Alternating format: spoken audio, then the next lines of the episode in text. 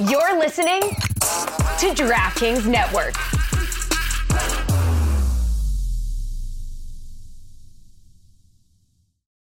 Without the ones like you, who work tirelessly to keep things running, everything would suddenly stop.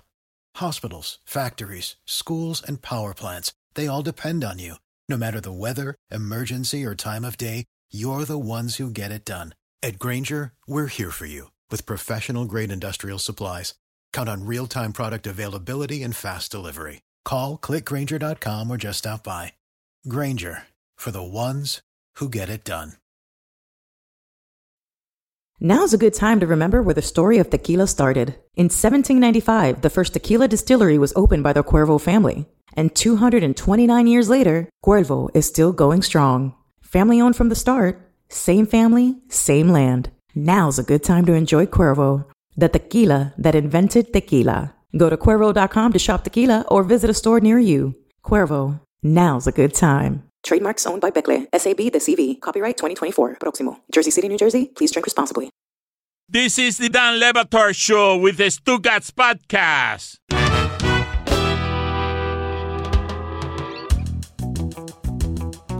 I am promising the audience, Stugotz, that I have rarely seen Roy and Mike so ebullient, no matter what it is that's happening in their life, because What does that mean? uh, the Panthers are great.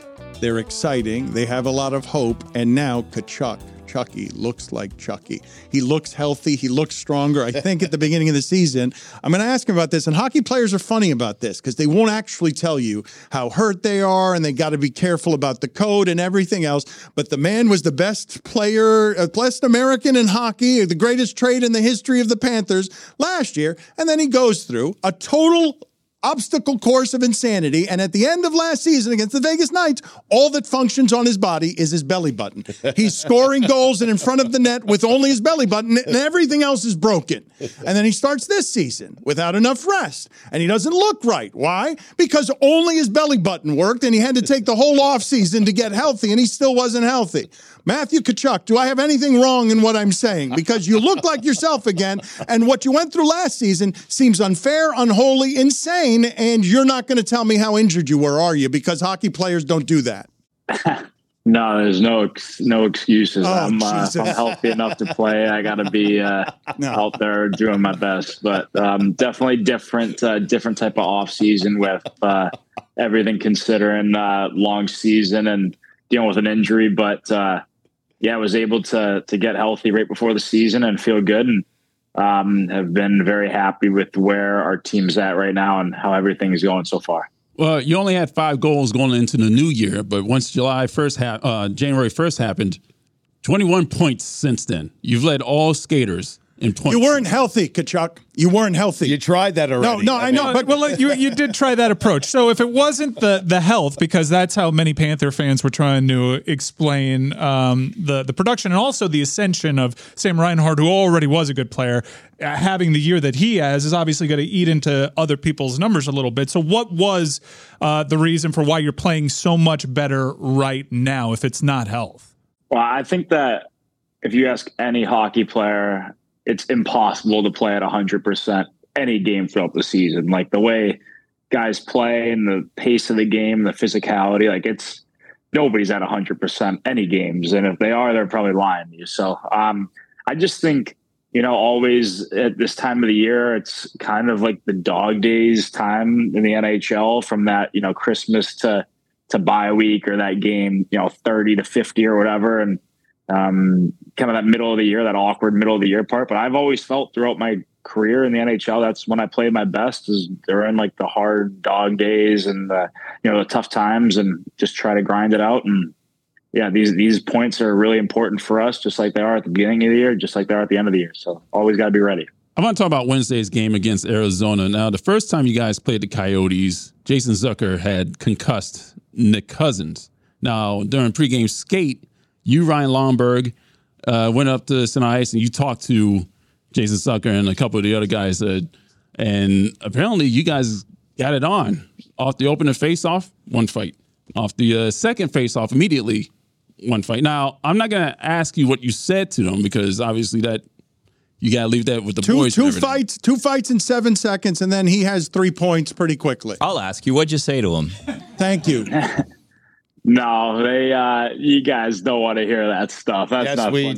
do. I'd love Yes, we to hear it, do. Chucky. I'd Uh, love it. Sure, I'm sure you guys would, but um, it was uh, at the end of the day, it's us sticking up for for our teammate, and um, that's what makes our team so special. And for the last year and a little bit, has made me enjoy it so much. Is is really just the closeness of the team. So when we see one of our teammates go down, like what happened in Arizona earlier this month, like that did not sit well with anybody in the locker room. And we were really looking forward to yesterday's game for that reason. So um, I think our team is a great mixture of great players, team toughness, um, just kind of that full package. And um, we had two guys really step up and and basically, I think, won the game for us right before the game even started. And, Jonah and, and Lombi yesterday and set that tone those first two seconds of the game. So um, they were awesome. And like I said, we're just there to support each other. And we're such a close team. When we see that happen to one person, it, it doesn't sit well. Did you guys go out to Paul Maurice and say, "Hey,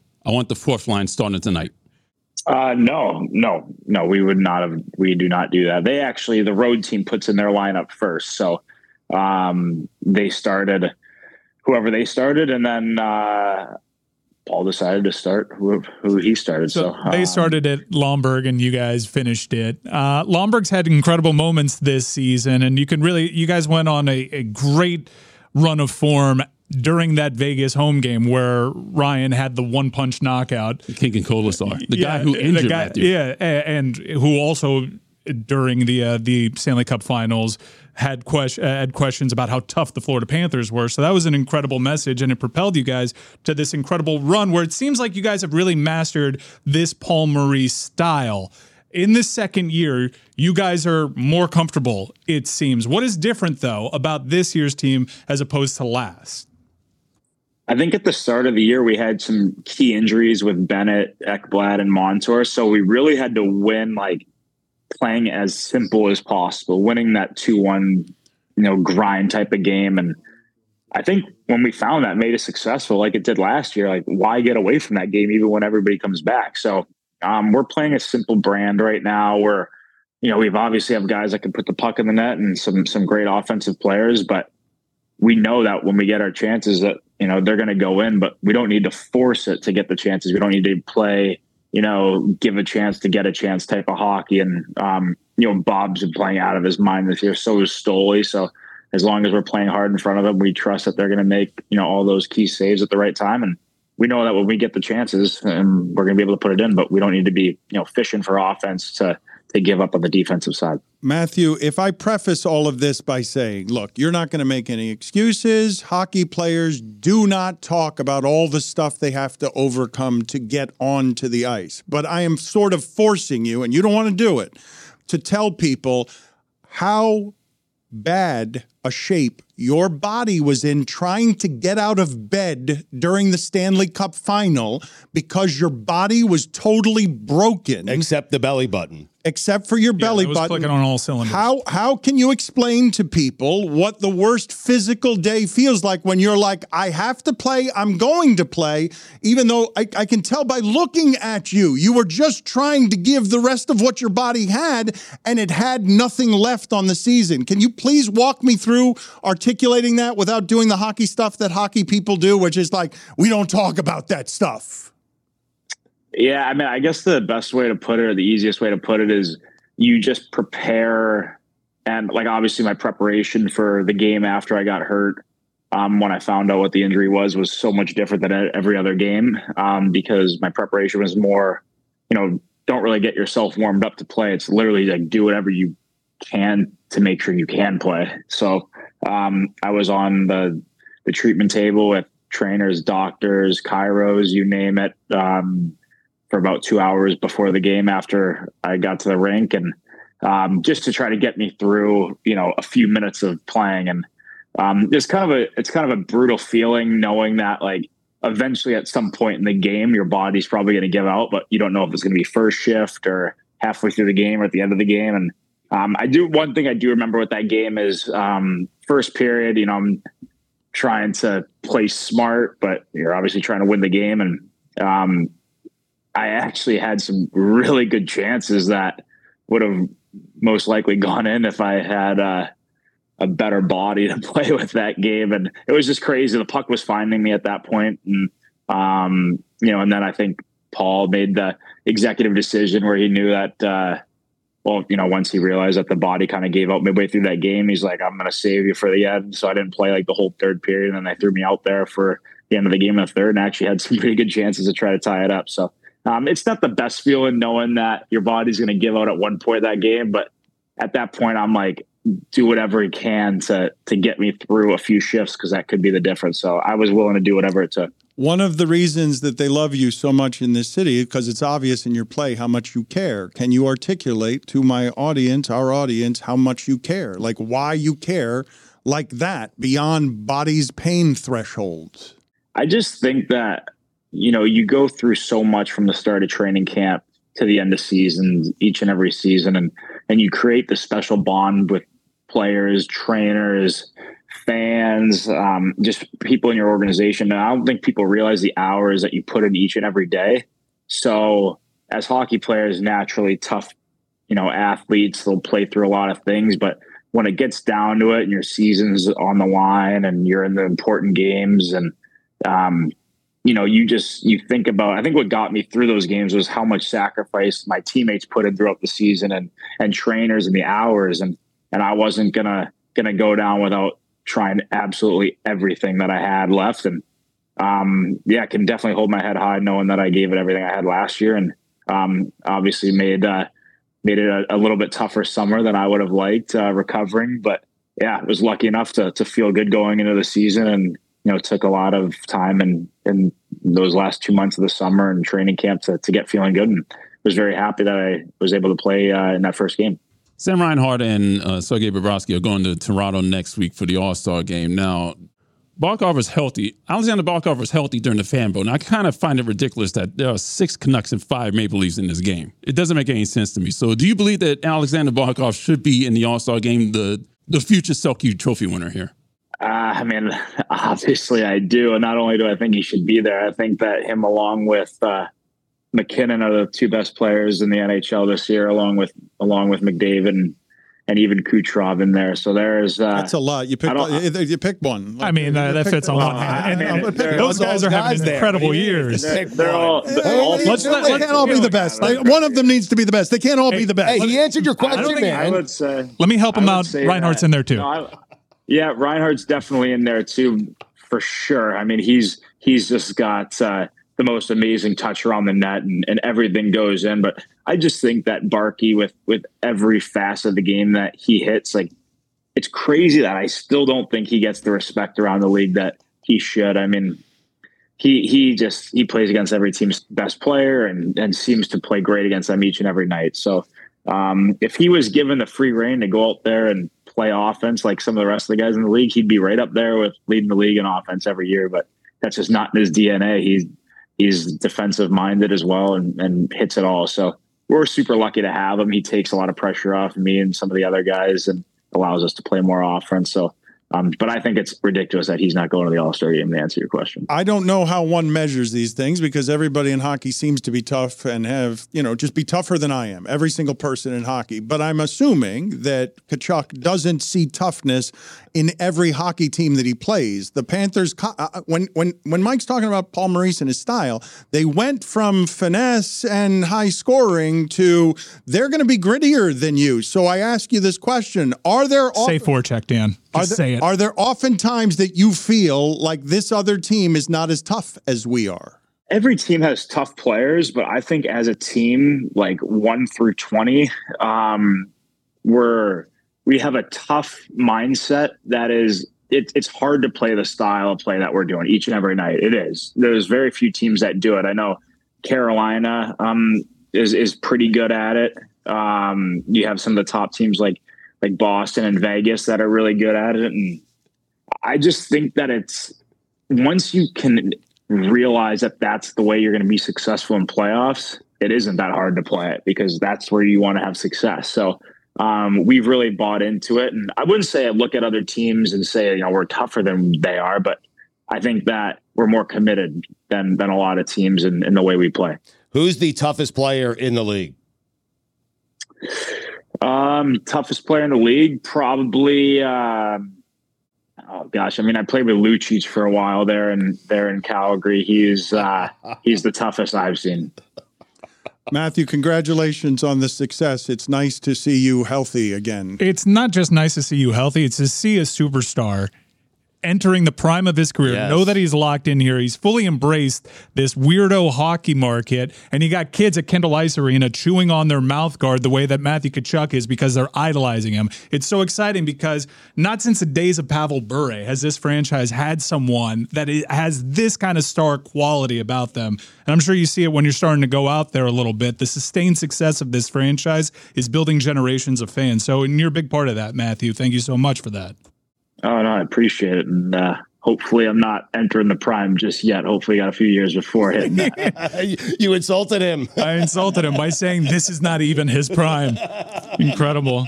Uh, thank you, uh, Matthew. We didn't even ask you. I didn't know that you were high school. Uh, you were high school uh, teammates or friends with Jayson Tatum. That's not something I was aware of. I didn't. Uh, did you see it back then? Did both of you look at each other and say, "Yeah, we'll dominate the pros"? That's how that's going to go. um, I don't think I. I don't think it was as obvious with me because uh, I wasn't playing uh, hockey every day in gym class or whatever. But we played basketball a lot, and uh, it was pretty obvious that he was by far the best, not only in the school but in the state. And um, then once we got to high school, I remember my freshman year going to a couple of their games, and he just dominated. And you, you knew it was coming. And I'm very. Uh, very humble, awesome kid. So um, he deserves it. I actually got to in playoffs last year um, when we played Boston in the first round. Uh, went to them when they played Atlanta. I think game one or two. Um, and it was funny. Then he came uh, to our game seven when we won in Boston. So I'm sure he was, uh, and even though he was playing in Boston, sneaky uh, rooting for me. So it was really cool to see. Thank you, sir. Uh, it's nice to see all the success again. Uh, congratulations on everything. Yep. Thank you guys as always for having me. Appreciate it. Later, Rat King. That's our guy.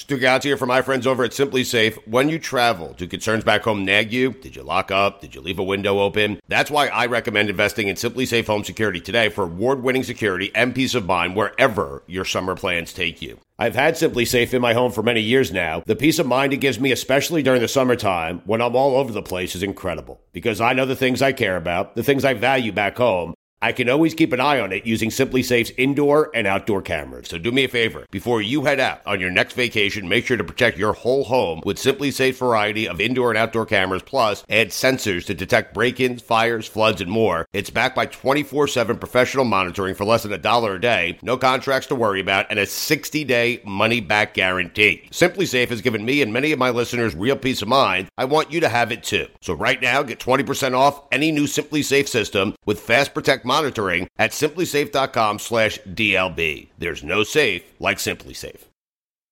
Dan Le Batard. All of us who were watching college football elevated everything the weekend was because we missed football in general so very much.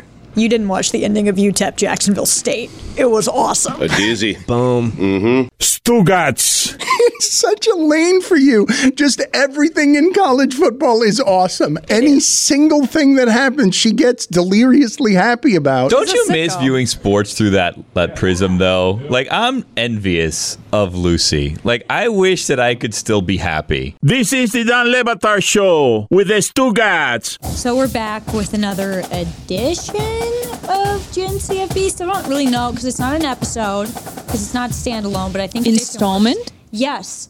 And if you're listening closely, that was not Jessica. No. It's Charlotte. It's Charlotte. It's Charlotte. Jess is off writing Brian Kelly to Michigan rumors. She's quite busy right now, dealing with very important things. So we brought in Charlotte. Yeah, she's lighting up the message boards, and I was like, you know what? You do what you got to do. I will step in and talk to the lovely Lucy about college football. Well, thank you both. I also, I, I just really want to confuse everybody by having two women with brown hair and glasses in the same. No, I mean, it's asking a lot of people, but I think I think they'll get through it. This is a lot to process, right? Are you okay, Taylor? Can you tell us apart? What's my name? I think I've got this one figured out. Lucy Charlotte. Lucy Okay, Charlotte. good job. Okay, good job. all right. Great work. This- I was not prepared for the transition there. Um, okay, so we're off to a phenomenal start.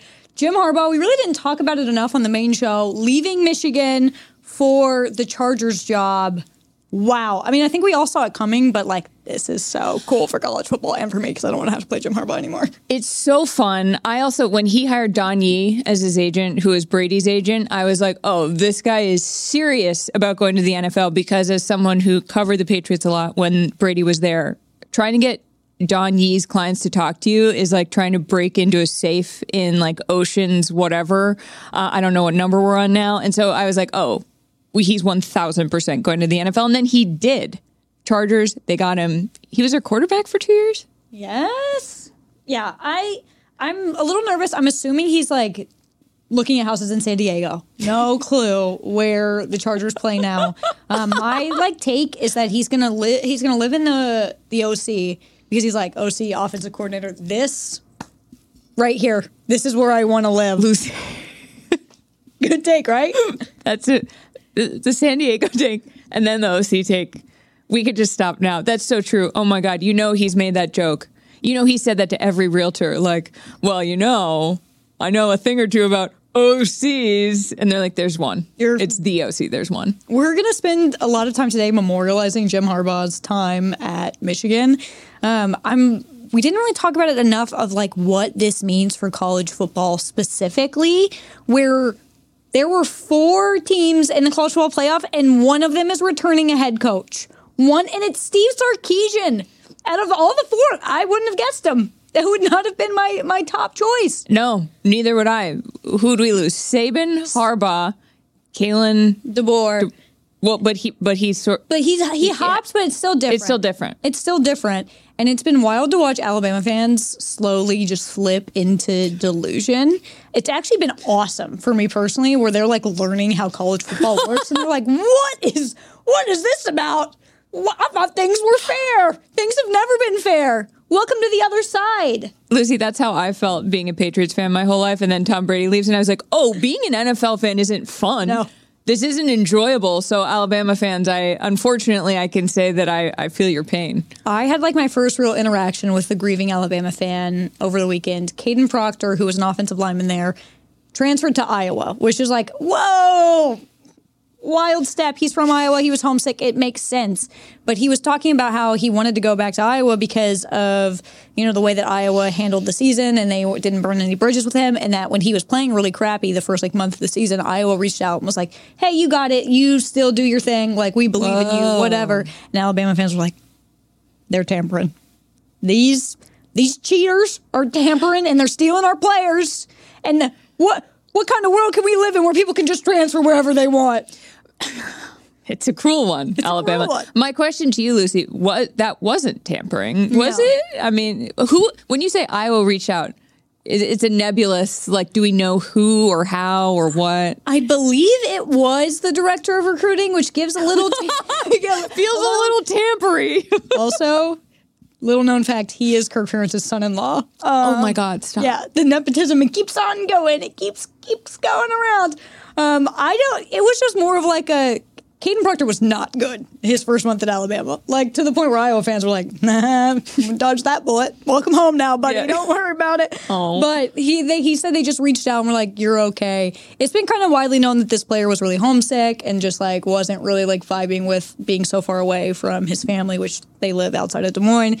And so now he's at Iowa. And it's not that that's like a really big giant news, but it's been awesome to watch the downfall. of Yeah. What have you like, seen? sanity. What have you seen? How does this? Where has this played out? It's all been on Twitter with just like the people are like, you can. You mean people can leave for more money and they can go to schools that are better? Like that's never been done before. And you're like, Pesty, this is like, look, it's a very just like, hey, look in the mirror, look in the mir- mirror, shorty. It's okay. Like, Yeah. we're we're all here together. I feel like looking in the mirror is a difficult thing for Alabama fans to do in general. And now, I mean, they didn't have to. They never had to. That's the thing. Yeah. Now they have to.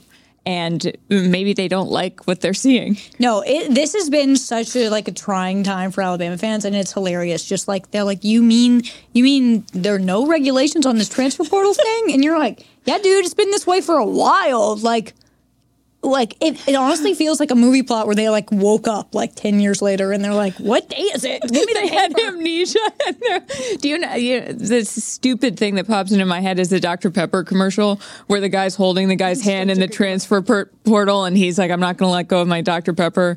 That like Alabama fans are just learning that, that like that's an Alabama fan.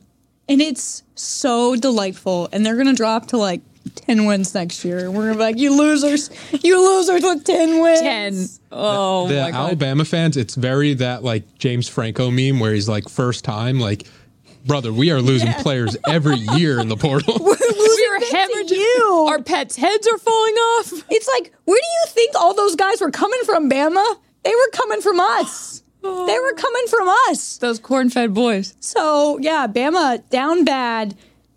But this is a perfect transition to an even more down bad team right now. Probably Michigan. I saw Harbaugh coming. I knew that he was going to leave. This Michigan team is not going to be nearly as good next year. They're losing all their talent. You won the national championship. It seemed like the perfect time for Jim Harbaugh to leave. Yes. Um, and so we have a nice little top five to remember our time with Jim, what he did at Michigan, which was beat Ohio State a bunch of times and then do some real weird stuff. So you want to kick off our top five, or I'll kick off our top. Yeah, five you start us off, Lucy. I'm I'm gonna miss him. Eh, no, I'm not. All right, number five, when his pants caught on fire during a game. I believe it was against Penn State where he stood too close to a heater on the sideline and burned a hole in his pants and had no idea. He had no idea that his literal ass was on fire. How big was the hole? Do we know? It was pretty, it was like sizable. So did someone have to like slap his butt to get the fire out? I have questions, but I don't really know how. I never saw like the actual like fire take place. I just saw photos of the the hole in his like the seared hole in his pants. he just sat in a. Gatorade cooler. It was like it was so cold it probably like immediately went out. But, like absolutely insane from Jim. Uh, iconic. Another iconic moment, Lucy, uh, at number four, when Jim Harbaugh was shirtless at football camp with khakis on. Now I, re- I I my memory with these images before we started recording, and it, it it I don't really have the words for it because it's just you shouldn't be shirtless wearing khakis, and Jim Harbaugh probably shouldn't be shirtless at all, and so it creates confusion in the mind. I would say. I it's like my pant or my brain is like his pants seared with that image. Like it's I, I wish And a I had- belt. Yeah. I oh god. and he's the one photo of him like this. You can actually kind of see my stomach. So we're gonna not do that. Uh, yeah. T- I am excited for those to stop circulating every time that Michigan's got a big game or anything like that. Like that's Yeah. a that's a positive of him going to the Chargers. Yeah. Well, right. it'll probably circulate when the Chargers. Yeah, must, nah, Lose in the playoffs. got like Sorry, continue. They've got like twelve fans. They're not going to know that picture exists. They're not going to find it. I think point. we're good. Number three, him going to attend a taping of Judge Judy. I have never seen anyone happier in my life than Jim Harbaugh just watching Judge Judy with his father there. That was like the most, he did not have nearly that level of joy winning the national championship. No, I didn't know this one. I didn't know this one, and the and the image of him, he just went. He was just like in the audience at a Judge Judy taping. He's like a Judge Ju- Judy super fan. Like that. That's his. That's his gal. Feels we right. could say that Judge Judy is his Roman Empire for our Gen Z listeners out there. All four of us. There's a tweet from March 3rd, 2015, from Coach Harbaugh. Big congrats to Judge Judy on signing her contract extension through 2020 from a devout fan. She deserves it. He deserves it. Thank you for your. Oh my God, he's go- he's going to L.A. He can go to more tapings. Maybe that's why. This Maybe that's why. makes sense. He was like, I will only go to Los Angeles. I need my girl Judy. Judy's going to be the defensive coordinator. Chargers. Get it? I got Judge. it. I got it. That was good. The defense rest. Okay, uh, number two on this list is uh, Jim Harbaugh's sleepovers with recruits. Climbed a tree with a recruit. He washed dishes with recruits. The sleepover one I remember the most. I was like, mm, I don't know. Something about that not right. Something about that. I was like, oh, all right. There's recruiting and then there's sleeping in the. Yeah. Yeah, it it was a weird time. And he was like, so, like, yeah, whatever. I wonder if those same recruits he took to that that breakfast place and ordered a hamburger and they got all those NCAA violations. Oh, yeah. There was also I'm sad that didn't make the list. I forgot about that. There was also a clarification with the climbed a tree with a recruit. Oh. Somebody asked him about it. He was like, there was a ball stuck up there, so I had to go get it. Oh, classic. Yeah. Call the fire department, Jim. All right, number one, Jim Harbaugh's many one-liners. And we have a separate top five from that. Charlotte, do you have any guesses of what is going to be on that list? Um, I I feel like if there isn't something about milk, I'll be shocked. It's got to be something about milk. There's definitely something about milk. It didn't make the list, but something that's very interesting, Harbaugh, was he was like really into spreadsheets. I remember him being like, I only like type stuff out on like Excel. Like I'm not That to ever right. use a Word doc. I'm just going to, you know, go on Excel. When I was single, I used to ask guys who are annoying at bars what their favorite Excel function was. If they were wearing like a finance vest, it, they just lit up. Never seen men so excited in my life. And they'd be like, "Oh, I love a pivot table," and they'd be like, "What's yours?" And I'm like, "I don't know how to use Excel." that is so. So shout out to Jim Harbaugh. All right, when we come back, top five Harbaugh one-liners. Talk about a tease there. Wow, did I set that up really nicely? I'm on the edge of my seat. They teach you that at the University of Iowa Journalism School. let me tell you that. So, Charlotte, yes, what's our top five Jim Harbaugh one-liners? Woo! All right, we're starting with an OLI. Uh, and this, um, to quote the great Mr. Harbaugh, I don't know why I said it like that. I don't take vacations. I don't get sick. I don't observe major holidays. I'm a jackhammer. Oh. I just, uh.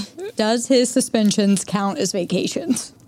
No, because he was probably like in that tree that he climbed with the recruit, watching over the roof of the big house. He's like sta- he's standing on top of the hospital, being like, "I just did binocular glasses. I'm sorry to the audio listeners." Okay, our next OLI. I don't know if this is going as well as I want it to go. Um, okay, it's going great, Lucy. Are you kidding me? Thank you. You're crushing it. I needed to hear that. All right, next OLI. Jim Harbaugh said, "I can work out in my khakis, and I do. They're similar to sweatpants." I don't want to take his side here. No. But they are like cotton in their pants. Sorry, no, I can't. No, no, they're not similar at all. Sweatpants don't have buttons. Also, khakis don't stretch. You ever try to like squat wearing khakis? Well, maybe he's like I, I see like jean sweatpants on the TikTok shop all the time. Oh, yeah, same. Um, they're hideous, but maybe that's like the brand he's doing. Taylor thinks it's Lululemon, The the khakis he's wearing, definitely the ones with the stretch. but there's For no sure. way he knows what. I'm nodding my Lululemon head for the audio. Yeah, He, I, great for the audio audience today. I don't think he knows that they're Lululemon, but I think someone who bought them for him knows they're Lululemon. Absolutely. Maybe they're also they have flame retardants on them, so they won't catch on fire. Catch on fire. uh, okay, the next one, number five. Woo! Number five is we fence. We don't play defense. We play we fence. Yeah, not an offense, not a defense, a we fence. And then he left. And he left. That was it. to take a different job. So thanks, Jimbo. All right, number four was Jim Harbaugh saying that the chicken is a nervous bird. Jim Harbaugh was very much afraid of chicken. He thought if you ate chicken, it would like make you anxious because it was a nervous bird. He has since come around and said it's not, and that he has learned that chicken is good for you and it's delicious, and that you can eat it. Ah. So the one thing he's not wrong about is I, I feel like chickens are nervous birds. That does not translate to you being nervous if you eat chicken. Although I do eat chicken and I'm often nervous, so maybe he was onto something. Number three, Jim Harbaugh. Anytime he talked about how much he loves milk, I was right. Loves this is it. on this list. The best one was whole milk, not the candy ass two percent, which I 100% agree with. I'm a skim milk, milk girly, but Oh, really? that's well. I like oat or almond, but I know that Jim would be like, he is gonna hate LA. He's gonna hate all the oat milk. He's gonna hate all the almond milk. That is not gonna work for Wait him. till he figures out they have hemp milk. Oh my god. Pistachio milk, macadamia milk. Oh my god, he's gonna flip. He is not going to be okay. It seems odd that he's like, yeah, I'll, I'll definitely drink this cow milk, but I won't even touch a chicken. All right, it's cool. It's it's very chill. All right, number two, Jim Harbaugh's quote: If worms had machine guns, then birds wouldn't be scared of them. I don't know the context. The context was he was talking about like he doesn't deal with hypotheticals. Somebody asked him like, uh, if something happens, what do you think? And he was like, he dropped that bar. And I can't believe when you read this quote, your first thought is like, I'm happy this man is leaving our sport. Like Yeah. we, we need more Jim Harbaughs. We need the content that comes from Jim Harbaugh and Taylor. He is still going to be in the sports world, so it won't be as weird. College football is obviously the weirdest, so he might not. No, he's still going to be weird. There's no making Jim Harbaugh not weird. I think it'll be worth it if Michigan beats Ohio State this year, despite losing everyone and losing their head coach, and I'm holding out hope for that. I think that will make Jim Harbaugh's exit worth it. Also, he beats the crap out of my team every time we play. That's a qualifier that I don't have. yeah, Yeah. he does that. Lucy's ready for him to be Although gone. this is a side note, um, he could not win in Iowa City for a bit. He finally won. He got hit by a mail truck there when he was a kid and was just like, "Yep, it happens." And then he met the mail truck driver that hit him, and they took a picture together. Later in life. Yep. Oh my God. Yeah. Wild, right? We could have we could have been robbed by. Never mind. Um, okay, number one, the locker room is like your mom's bathing suit. You want it to be in one piece. Er, bad one, Jim. Your mom should wear whatever bathing suit she wants. Feminism. Welcome to Gen CFB with two women. yeah. Although you do want your locker room to be in one piece, I guess. Yeah, that's fair enough. And that was like his last real weird one. That's so weird. It was really odd, but like I, w- I know he's thinking about these things ahead of time. I know he's writing them down. I know he's typing it up in a little Excel sheet. and I will miss like the the Jim Harbaugh isms at Michigan, but we're still going to get them in the NFL. Yeah. And Iowa's got a shot now. Not really, but Well. all right. That's everything's fine. Hmm. so some sad news in the college football world this week. Uga 10, I believe, Yeah. X passed away. This was the famous Uga that almost got killed by Bevo at the Sugar Bowl. Mm-hmm. It's tough. He was my close personal friend, Lucy. I got to go to his house. I got to see where Uga lives. I got to see his wardrobe. He has a closet full of little dog clothes. Had I got to interview him. I interviewed the dog himself. Uh, the Seiler family has been raising these dogs since the beginning, I think. Um, also, fun fact: I, I also met Bevo, and the one thing that the uh, people at UT say is like, don't ask about the Uga thing. Whoa. So yeah, so it's like I don't know if I'm supposed to say that out loud, but it was years ago. Is there something there? Maybe. Anyway, I'm really he was such a good dog. He was so patient in his little hut with his little air conditioning unit. I'm really gonna miss him. He is the winningest mascot in Georgia football history. Um, he is 90. He was 91 and 18, two SEC titles, um, one national championship, seven New Year's Six bowl appearances. He was the heart and soul of that Georgia team. That's crazy. He did more for Georgia than Stetson Bennett. I feel pretty confident in saying that. All four of them too. All four Stetson Bennett. He did more for Georgia football than I always forget he's a fourth. Well, I'll go as a tenth. You know this. So- one, that's more special. It feels like a Georgia thing, like a very SEC. Yeah, you have to know- have you have to be named after somebody who's named after somebody who's named after somebody. Yeah. I know the new UGA now. We went to a few Georgia games this year. Mm-hmm. It's uh, I don't want to say on a tight leash because that sounds you know kind of cliche. Well, it is a dog. not. They didn't really have. Like, we went to the world's largest outdoor outdoor cocktail party. Was not really there. Didn't really see UGA. They only brought him out for a little bit. It was also crazy hot that day. Yeah. Um, didn't really see him at the SEC championship either. So I'm hoping that this new UGA can keep making the impact, keep their tradition going. Um, it's a big legacy to live up. Big pause to fill. I think they're easing him into it, um, but now, now he's got to take over the mantle. The Dan Le Batard Show with Stugotz is sponsored by BetterHelp. We all carry around different stressors, big and small. When we keep them bottled up, it can start to affect us negatively. Keeping things bottled up can feel like carrying a weight that gets heavier with time. Whether it's talking to a trusted friend, journaling, or seeking professional help, finding ways to let out your thoughts and feelings can bring relief and help you navigate challenges more effectively. Remember, it's okay to reach out for help when you need it. It's helpful for learning positive coping skills and how to set boundaries. It empowers you to be the best version of yourself. If you're thinking of starting therapy, give BetterHelp a try. It's entirely online, designed to be convenient, flexible, and suited to your schedule. Just fill out a brief questionnaire to get matched with a licensed therapist and switch therapists at any time for no additional charge. Get it off your chest with BetterHelp. Visit betterhelp.com slash DLB today to get 10% off your first month. That's betterhelp, H-E-L-P dot com slash DLB. Don Le Batard. I actually thought you looked kind of good. Stugotz. Thank you. I, the beard's grown out a little bit. I got a little life in my face. I feel like little tan, Colorado, San Francisco. I had a great time. Man. You got life on your face. You've got death on your face. I think you've got 40 to life on your face.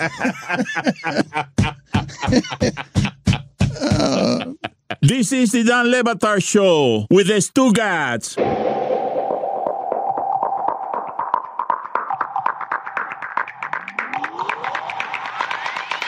All right, we talked about the Chiefs and the Buffalo Bills, which I think everyone would agree with the big matchups of the divisional round. Uh, the Ravens are also moving on with the Chiefs in the AFC Championship. They beat the Texans pretty handedly. CJ Stroud had a great year, probably one of the better rookie quarterback years we've ever seen. And he went against the Ravens, and he did not look the same. Joe, uh, what were your what were your takeaways from that game? Well, I think when you're a rookie in the NFL playoffs, you're going to look good at times, but experience always seems to shine through. And that's what happened, right? When you start getting these looks that you haven't seen during the season, people are just trying to take one little defense that they saw work against you in the regular Mhm. season from each game, and they're just going to throw it all at you. You're going to get the spam folder overflowing with defenses that you've had a hard time with, or defenses that you haven't seen, or maybe look like something you already saw, and it's a change at the last minute. And I think that's what happens. All it takes in the playoffs is a split second for that quarterback to hold on to the football or make the wrong decision, and it changes the course of the game. Bruce, what has been the biggest difference in Lamar's game this year? Let's go to grad school mid conversation. What's been the biggest difference? Oh man, I mean, it, you know, what are you going to do against the guy? Are you going to blitz him? They got answers for that. You're going to play him in zone. He's just going to shred you. He'll find an open receiver. So it's been it's been super impressive what he has done. Uh, and, and just the thing about Lamar, though, we see the the abilities he has on the field, but I've always loved the intangible side of what he brings as a leader to that team. And I've seen it since day one and the trust Harbaugh has within him mm-hmm. years ago, going on fourth downs, and they continue to do that and play aggressive. He just, I, I don't know how you defend him when you match up against that football team. And then when I, you know, what was most impressive though with the Ravens is how they played Stroud because Stroud, I've been impressed with Stroud all season, but to just really hold them to, you know, 10 points was insane in that matchup. So you look at Baltimore as just being a total package, but Lamar Jackson, man, it's just hard for me to go against that guy. I agree. I think uh defensively, the Ravens are the toughest defensive ball club left. So I'm curious to also see how Mahomes goes against them. When you're going looking at that matchup, Bruce, real quick, and I should give you a proper introduction. Bruce Gradkowski in the building, ladies and gentlemen. He's a friend of the show, basically a part of the Tom Flock. Uh, he's also an offensive coordinator in the now UFL, formerly the XFL, before the XFL and USFL merger for spring football.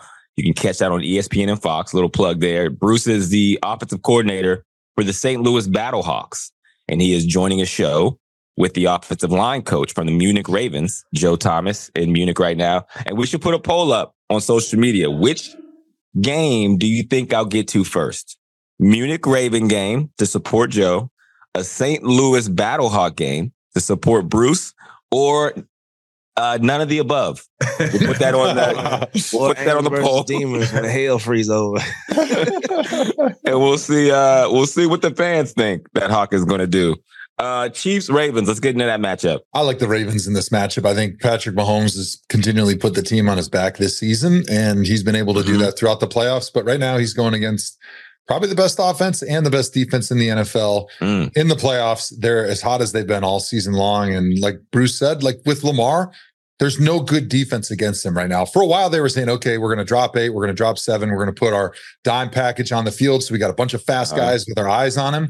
But it's not working anymore because Todd Monken, the offensive coordinator who came in this season, has done a great job. Lamar is extremely coachable and he understands, like, all right, if a team's going to dodge, I can dip. If a team's going to weave, I'm going to throw a wrench at their face and I'm going to run for 100 Mm. yards because that's the type of quarterback and the type of a player that he is right now. He's so good with his decision making. He's so fast with his decisions. And then when he gets in the open field, it's oh, it's over because his ability to make tacklers miss in the pocket and an open field is next level. And he's on the same page with his receivers right now, which is something that he always wasn't earlier on in, in his career. Right? Yeah. It was always Mark Andrews. It was like when it happens, I'm going to find Mark Andrews and boom, we're good. But obviously, teams start figuring that out. But now he's got the receiving core and an offense that's built for success down the field, intermediate, and then he can hit the short stuff or he can take off with the football. He's indefensible right now. He's been playing at a different level. He's going to win another MVP. Um, you can catch a ball, you can catch a wrench. then if you That's can right, catch baby. a damn ball, you can catch a wrench. Who you got winning, Juju, Chiefs or the Ravens? I got the Ravens, man. That defense just looked too crazy, man. Like Uh-oh. they they down Marlon Humphrey, they down Mhm. uh, like pieces and still don't miss a beat. And so I think that they instill so much confidence in their offense that that's the late game boost you always need. That's the third quarter come out motivation you always need. It's gonna be sparked by one or the other side. So I'm I'm gonna go with the Ravens. I'm not mad at that. And that is people don't talk about that enough. The amount of injuries the Ravens have had this year. They always have injuries, but they've had a lot this year, significant injuries, and they have not missed a beat. They lost two running backs. They lost Mark Andrews, Marlon. These are like top level Pro bowlers. pieces, pro bowlers in their offense, and they're just next man up. All right, you get the final word, Bruce. Who wins? Uh, Ravens. Uh, you know, you got two great head, head coaches going at it, though. So it's going to be such a great showdown. You know, Patrick Mahomes, we talk about it's hard That's to Bruce trying to get a job, ladies and gentlemen. He- he's, he's not going to go too hard to one side. He's going to show love to the coaches. Like, if, if you're looking for a quarterback coach, I mean, I would I would take the call, but uh, I mean, I really think I could help both teams. But anyways, we're going to do that. We're going to campaign on the Tomahawk Show. We're going to get Bruce Gradkowski an NFL coaching job on this show. We've done it before, Joe, Bruce. Mike McDaniel, he's a product of the Tomahawk Show. There would be no Mike McDaniel if it wasn't for this podcast, and I stand on that. So don't worry, Bruce. You're next in line. Well, if you're listening, the coaches that listen to this podcast, and I know all of them do, John Harbaugh is sitting right now, getting caught up on the Tomahawk Show before he heads out to practice. John, don't miss this boat, brother. You want you want to see Lamar take it to the next level? I got somebody in mind for you. I was going to say, you think Lamar is he's going to win an MVP this year? They're in the AFC Championship game, but Gradkowski can wait till wait till Bruce gets in that motherfucker and see where he can take Lamar. He might he might make an NBA All Star game. That's those are the accolades we're going for. Shit we never seen before. Who wins the game, Bruce? I'm going Ravens. I'm going that defense, man, is too tough. But I'll tell you what, have you guys talked about with the ref Sean Smith that got put on this game? How so the ref they put on this game because you know they're saying we can't leave, leave out all the Swifties. So they're like they're doing everything they can to help Kansas City out. And Sean Smith, when Is a he Swiftie? covers when, when he's cut when he covers a game, the home teams are only 17 and 29 in the last three years when this guy refs a game. Oh shit. and they're saying they're helping the Swifties out because they need to get Taylor Swift to the Super Bowl. But mm. I I'm thought still you were about going to Ravens. say. I thought you were about to say the referee was caught at the Taylor Swift concert, last concert, with a T-shirt on that said "I love Taylor Swift," and he uh, gonna be refereeing the game. Basically. I mean, look, it doesn't matter though, because Martin Luther King was at the last Ravens game. He so sure was. You know, I think I think Martin Luther King understands what Lamar Jackson um, winning means to his I, "I Have a Dream" speech. So we got we got forces on both sides, is what I'm saying, Bruce. Question for you guys: What is the best story left in the NFL playoffs? We haven't talked the Niners yet. We'll make it. We'll make it quick. Niners beat the the Packers. Jordan Love looked good except one play. Um, the Lions beat the Bucks. Baker Mayfield had a couple Baker Mayfield moments, but overall he played decent and he played a great year. So shout out to him. That's a great story. Jordan Love was a great story. Brock Purdy, Mr. Irrelevant, seems like a great story. What is the greatest story in the in the playoffs right now in the NFL? there were so many cool storylines coming into the playoffs. Like I was happy for Mayfield, how well he played, but how they finished down the stretch. I was happy for Goff, you know, facing his former team. Um, you know, Brock Purdy, you talking about Mr. Irrelevant. So, so many cool storylines within the playoffs. And then now you get to this game, a game before the Super Bowl. Um, I, I just can't help but overlook the Lions, like what they have done. Like. Dan, Dan Campbell, um, I I just love what they're doing in Detroit. And to think the Lions, we're talking about the Lions are in the NFC championship game. That's and, crazy. y- You know, so to me, I think that's really cool. And it's it's gonna be a good matchup. Um, but but I think it's cool for not only Dan Campbell, Detroit, and all that, but you think of Jared Goff, what he's been through. Yes, he was the number one overall pick, but he he got pushed out the door for peanuts, you know, and and now look what he's doing, and he's back in a, a, a championship game, which is pretty cool to see. That is a really dope story. Joe, what's your favorite story? I've loved the Lions, man. Lions fans Lions. and Browns fans. Lions votes. We're, we're like just two lovable Cousins. brothers, cousins. We're like me and Hawk on Ibiza right now. Like we're having a great time. We're cheering for each other. Life is gold and life is grand, even though the Browns got eliminated because we're close geo- geographically, like both from the Rust Belt. But the idea that Dan Campbell, this like rough, scruff, biting kneecaps head coach who's got like this lovable side to him. He Mhm. is so easy to cheer for because he's he can appease like the old school tough mentality of the NFL, but he's got this new approach that he's got empathy and he shows his emotions and he loves Yep. his players and he demands a lot out of them. Like he's exactly the type of coach that the NFL needs right now and that an Mhm. NFL team would love to have. And it's the same thing that people talked about why Belichick was not able to win once Brady left, right? Because he hasn't been able to kind of transition a side of him into being that empathetic force, Player, that yep. person that you can cheer for, that it loves his players, that's hard on him, but he'll put his arm around you. And I think with him and Goff, they've got an entire staff, an entire team, an entire city that everybody really wants to see have a lot of success and win that Super Bowl and bring this franchise that's never been to a Super Bowl, never won a Super Bowl to the highest peak. And you Yeah. got two teams in the AFC that I think everybody wants them both to lose. And then you got two NFC teams, in my opinion, especially with our love for Kyle Shanahan drink, that Drink. you're like, Yeah. hey, man, this is awesome to be able to watch these guys. Hopefully, uh, you know, they both get to play in the Super Bowl, and you know, uh, some weird Roger Goodell rules allows it just to be an NFC versus NFC Super We're just gonna move them both to the Super Bowl, More exciting, anyways, and we'll let Taylor Swift dump Travis Kelce and start dating Brock Purdy, and then everyone will be really happy. Everyone will be so excited about it. I will say, my son, the biggest Browns fan I know, and that is a fact. He does not want the Lions to win. He doesn't want them to come up before the Browns come up, Hmm, and he is he is adamant about that. Like of all the teams left, that's the team he least wants to win is the Detroit Lions for that reason. He doesn't want them to have the storyline that the Browns deserve. He said he wants that storyline. So, Juju, what is your favorite story left in the NFL playoffs? I cannot overlook Jared Goff and what that it's oh, Dang, Lions again. Three Lions no, votes. No, no, no, no, no, no. It's Okay. underestimated the mental health that's required to go through that, bro. They said you wasn't good enough, so go to Detroit. Like some brothers never make it out of that hole, bro. He could his performance could have taken a dip.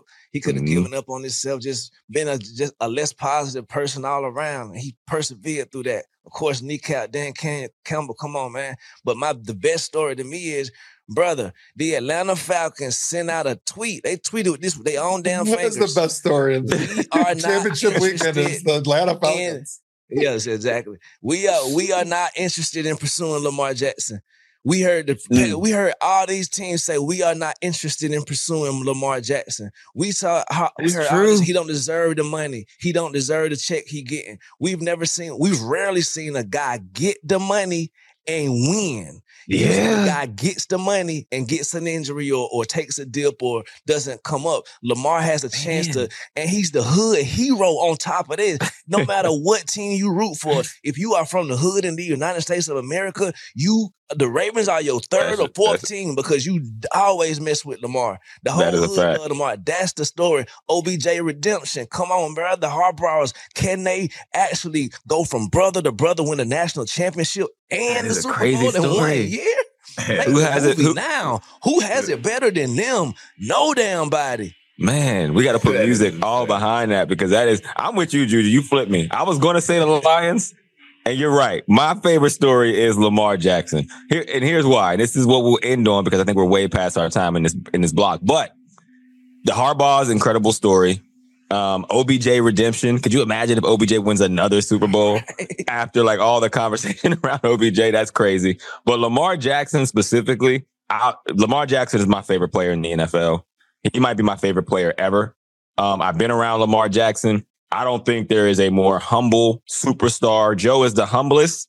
He was always the humblest in my book. And then I met Lamar and I'm like, wow, I didn't know it can get more humble than Joe Hayden Thomas. But Lamar Jackson is that. If you look at every interview he's ever done, he says the right things. When they lose, he takes all the blame. When he wins, he give all of his players and his coaches the, the, the praise. To your point, Juju, it is typical. And that was the reason why they held off paying him. They, oh, we don't know if he's a long-term answer. We don't know if once he gets paid, he's going to flip the script. And all he's done is get paid and gotten better. And even beyond that, and here's my favorite part. Yes, they tried to move him to receiver. Yes, they tried to move him to running back. Yes, everyone's like, oh, he can't be a passer. He can't go deep in the playoffs. He can't win a Super Bowl. More than that, every media outlet, and I was on ESPN five years ago before he even came out. He needs an agent. He can't do this without an agent. He's not smart enough. There's too many nuances to this business that he can't handle. And it was for six years. That was the problem. He didn't have an agent. That's why he's not combating some of these things. That's why he can't get a contract. That's why they won't want to do business with him. He doesn't communicate. Lamar Jackson, and since Lamar Jackson has signed his contract, Justin Herbert has signed a contract. Um, Joe Burrow has signed a contract. Patrick Mahomes has signed a contract. And do you know none of those contracts are as big as Lamar Jackson? And ever since he signed his deal, nobody says anything about him wanting an agent, but nobody goes back and says, oh, he to this day, him and his, his mom, who was his manager, have negotiated the best contract in NFL history to this day. And no one has gone back and said, does that make him the best agent in NFL history? If he has still negotiated the best contract on a per money year basis, that is an incredible story. And you're right. Eh, If Lamar wins, my, my son hates the fact that I root for Lamar because he is a Browns fan. That is a fact. He loves Lamar too, but he's like, yo, dad, you're, you're a little too excited to see him do well. Uh, but it is my favorite story left in the playoffs. All right, let's take a quick break. When we come back, we will talk NFC and we'll get into some pretty uh, spicy headlines from some former teammates and coaches of a few of us on this pod. We won't make Bruce get in it, but we'll explain later.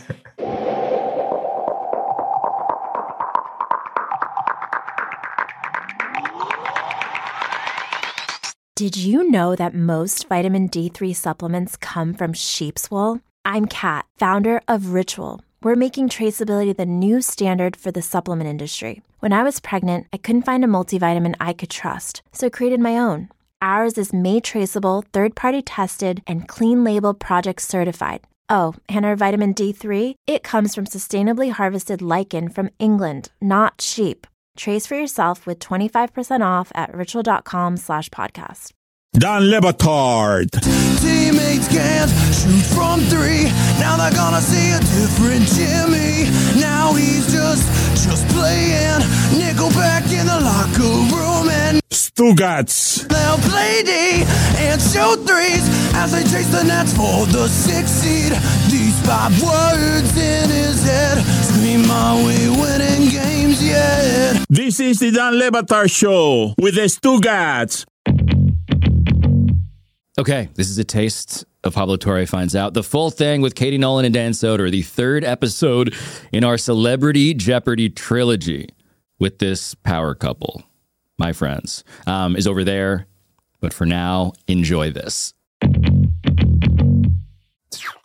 Found out kind of. I don't know if it'll translate on audio, but I found out this What- morning. what's happening? Dan does a laser sound that is so convincing. Can you just lean? I'm going to the mic close my eyes. Ready? Yeah. Okay. It's the it's, It's the, the reverb. It's the It's the reverb. reverb. to it. Do it, it- Get a little closer and do it one more time. How do you cool do is that? I I don't want to know. I told him not to show the magic. It's like throat singing. laser all day, Crazy. dude. And then you want to back all up a little and do your machine gun. Jesus, let me go, dude. I'm White Michael Winslow. Come get some. Come get some. The voice, the voice for instrumentalist never left me. You've never done Sam. Sam Elliott. Yeah. Oh God, that's Well, there's a time and there's a place. Sometimes there's a time and a place. If you're ever up in the hills of Colorado and your dad has left, well, there's time. Time to learn voices. Rodney Dangerfield. Rodney's my favorite. Yeah. Gotta find more stuff to do as woke Rodney. Wait, what is what is Do it. woke Rodney? Like, I'm telling you, you know, doesn't get any respect. Women of color. yeah, far too long they haven't been getting women of color. I'm telling you, if gender's fluid, then I'm in love with a puddle. of course, Black Lives Matter. I'll tell you what doesn't matter. All lives. I got an ex-wife. I got a doctor, Dr. Vinny Boombatz. yeah. Where's the other one that we, we oh, was like we would do uh, right wing Bruce Springsteen? Oh my god. He's like, you know, there's a lot of immigrants taking jobs out here. You're like, no, Bruce. Whoa, Bruce, Bruce. hey, whoa. Brucey Bruce. hey, my daddy used to work at the factory, and then a Guatemalan man took that away from me. You're like, whoa, time out, time out, Bruce. hey, I'm telling you. Pretty good Citizens United. It ruined democracy. All right, there's all the voices. Thanks for letting me get my voices out. you gotta de- you gotta devenom me like a snake.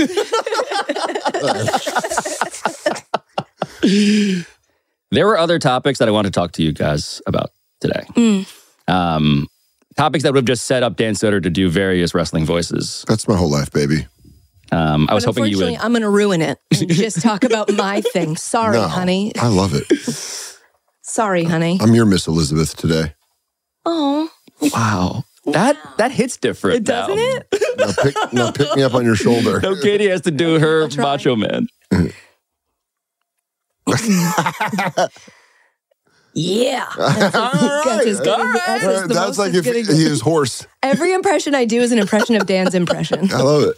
Yeah. Ah, that's Do a lot good. of this. yeah, there it is. There it is. Yeah, it's pretty good. It's a limited fake. Um, but yeah, let's let's talk about Jeopardy.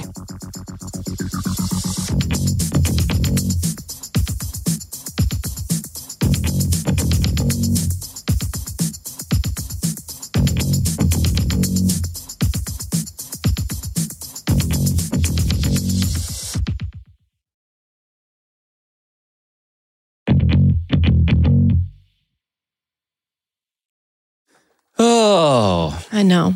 yeah. Do we have to? I thought these were only if I won. I I admire that you showed up. I didn't know I had to do this if I lost. In some ways, this is the episode I'm looking forward to the most Good. because I want to know.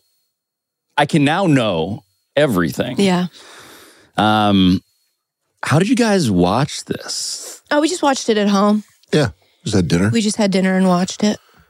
You know, Had a we lovely had- meal? We had both seen it before. We were both there. So, um, Katie had a good point while watching it last night. She goes, um, athletes don't have to watch the game replayed back to them. with I bet everybody some else guys do. for the first time. No, I'm just saying, like, li- like Oh, the first time, yeah. sports are live for a reason. This is what I Yeah. was tickled by, Yeah. while also being very bummed. sure, Spoiler alert. you don't have to pretend. The closest I've ever came to being a boxer's wife the next day. I think I've made that analogy with this before, but it truly felt like I was in a gown and I had a diamond necklace on and the love of my life was bleeding out of every orifice. like it just felt like I was like just sitting there with like velvet gloves on being like are you okay, baby? but it was fun watching it. I was in the audience for it and I didn't remember a lot of it. Me Right. neither. think I Me was neither. so This one I locked remembered in. the least about. So we we should, as we always do, recap for people I who lost. missed. Okay. I didn't win. I lost the whole. I came in third. I full lost the final. But this isn't something she's going to say because this isn't something that Katie does. What? Katie was very sick, very sick when she recorded that. Mm. And that's not an excuse. I'm just letting you know. But it's like when an, a hockey player reveals, "I've had a broken broken rib the whole time. rib I had a punctured lung. she, I got her sick. I was very sick. Um, I had a really bad head cold. And then uh, I went back on the road, and Katie was like, I th- think the day I went to Phoenix, you were like, I'm starting to feel like shit. And I was like, "N- we knew. We knew the finals were Sunday. And the first taping day of, of Jeopardy, so the, the quarterfinals and the semifinals, I had COVID that I got rid of just in time to fly. I was afraid that COVID was going to keep me from doing Jeopardy. And I got I used that Paxlovid and got rid of it in like four days and then had an extra day to get healthy and then flew. So this time I was sick again and I was like, no. And um, it did not clear up quick. It was not COVID, and it did not it clear was up it, quick. there was a nasty cold going around. really. When was this? Uh, November. after Spider Man, right after You Spider-Man guys came have out. been sitting on this Yeah. for that long? Yeah. Yeah, she and by the way, they did cut the Spider-Man thing, which made me mad Yeah. because it was great. And it was just they make you you do a lot of the interview stuff in between. You know, the like, Katie, you're playing for this charity. But And you know, legitimately had to think this because not only was she sick, but her thumb was hurt. She had hurt her so, because I, so Spider. This is kind of out of order, but Spider. Ow, Spider Man right. Two had come out. Um, Katie, battling technology will be a theme of today's episode. Spider Man Two had come out uh, on PlayStation, and I played it too. So they had asked me about how I prepped, and I was like, "Look, I've been spending my weekends prepping, like learn, memorizing the capitals and countries and stuff. But this last weekend, I let myself take the weekend off and relax, and I just played a video game I'd been really waiting to play for." Way too long. I should I sh- played it for like a day straight. and to the and what's funny is I was I was very excited for Spider-Man 2 to come out. Same. Pre-ordered it, and all this Obviously. stuff. And I told Katie she didn't play the. She played the first Spider-Man. She was like, "It's Hadn't all right." played it yet. You hadn't you hadn't At played it. hadn't So played she yet. was like, I was I was trying to tell her when, uh, in a down period of her not having a game. I was like, you should try Spider Man. It's fucking awesome.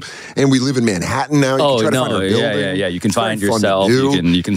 Who doesn't look for the Grand Theft Auto 4? I immediately went to the beer garden in Astoria and found where my apartment By the way, these are my two favorite games oh, of Oh, all really? time. Number three is Red Dead Redemption 2, as Yes, Katie and I, have. just started replaying it. Love it. Love the Arthur Morgan story. Okay, but so I played the game too much. But she got into it in a way where, like, I was on the road and the game came through, and she was like, I need a video game. And then she texted me and she wrote, I got Spider Man 2. I don't want to play it though because you were so excited to play it. And I go, no, you should play it. And when I say that she started playing it, she dove in. And by the time I got home from the road, this was like oh, a couple weeks before, she was already 50% of the way through the game. which Like, is insane. she played I the really shit just out of this play game. it. But so I realized uh, that I played it so much that I injured myself. My thumb was red and swollen and throbbing, and I realized that I was potentially had injured myself before my Jeopardy final. So like my buzzer thumb the was not working. appendage that mattered. It was like in a Exactly. sitcom where Katie, for for uh, the podcast audience, Yeah, you can go see little fat little YouTube thumb. and DraftKings Network.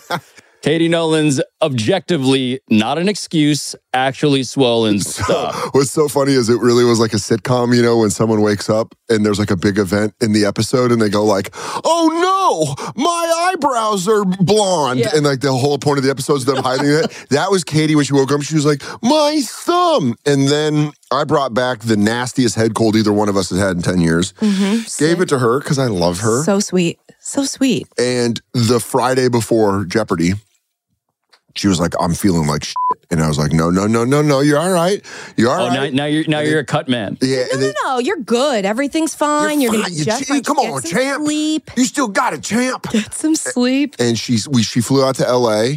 Which I do not recommend flying across the country at this time culturally with a cough. I just want everybody to know that what is the most real version of Katie Nolan is the version that you can sense who really wanted to fucking win this. Yeah.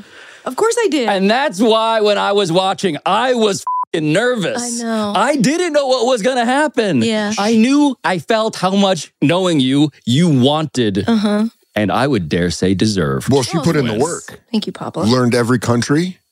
The fact that learned you- every capital.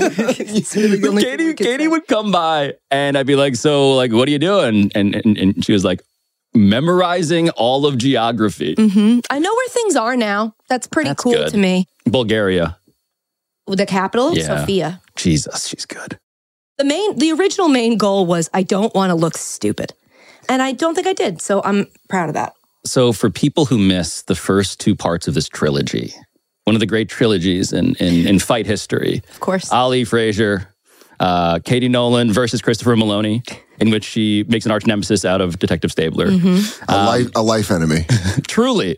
Um, and then follows it up by getting into another blood feud and defeating Steven Weber from Wings. Who turned into a fan. Yeah, has been in our Instagram comments. Yeah, he sent me a message and asked me if I won, but he sent it on on Monday or like Tuesday morning, and I was like, I can't say. So I didn't answer, but now I got I have to remember to respond to him. I do now think, though, of Steven Weber maybe watching this episode and seeing the photo of Katie Nolan's thumb and thinking to himself, I did that. Turn turnabout really is fair Yeah. play. It really She is. It, it was like when um, when Frazier used to say mean stuff about Ali getting Parkinson's, where he's like, "I did that," and you're like, "Damn, that really is a rivalry." when someone's injured later, and he goes, "I'm the cause of that pain." Yeah.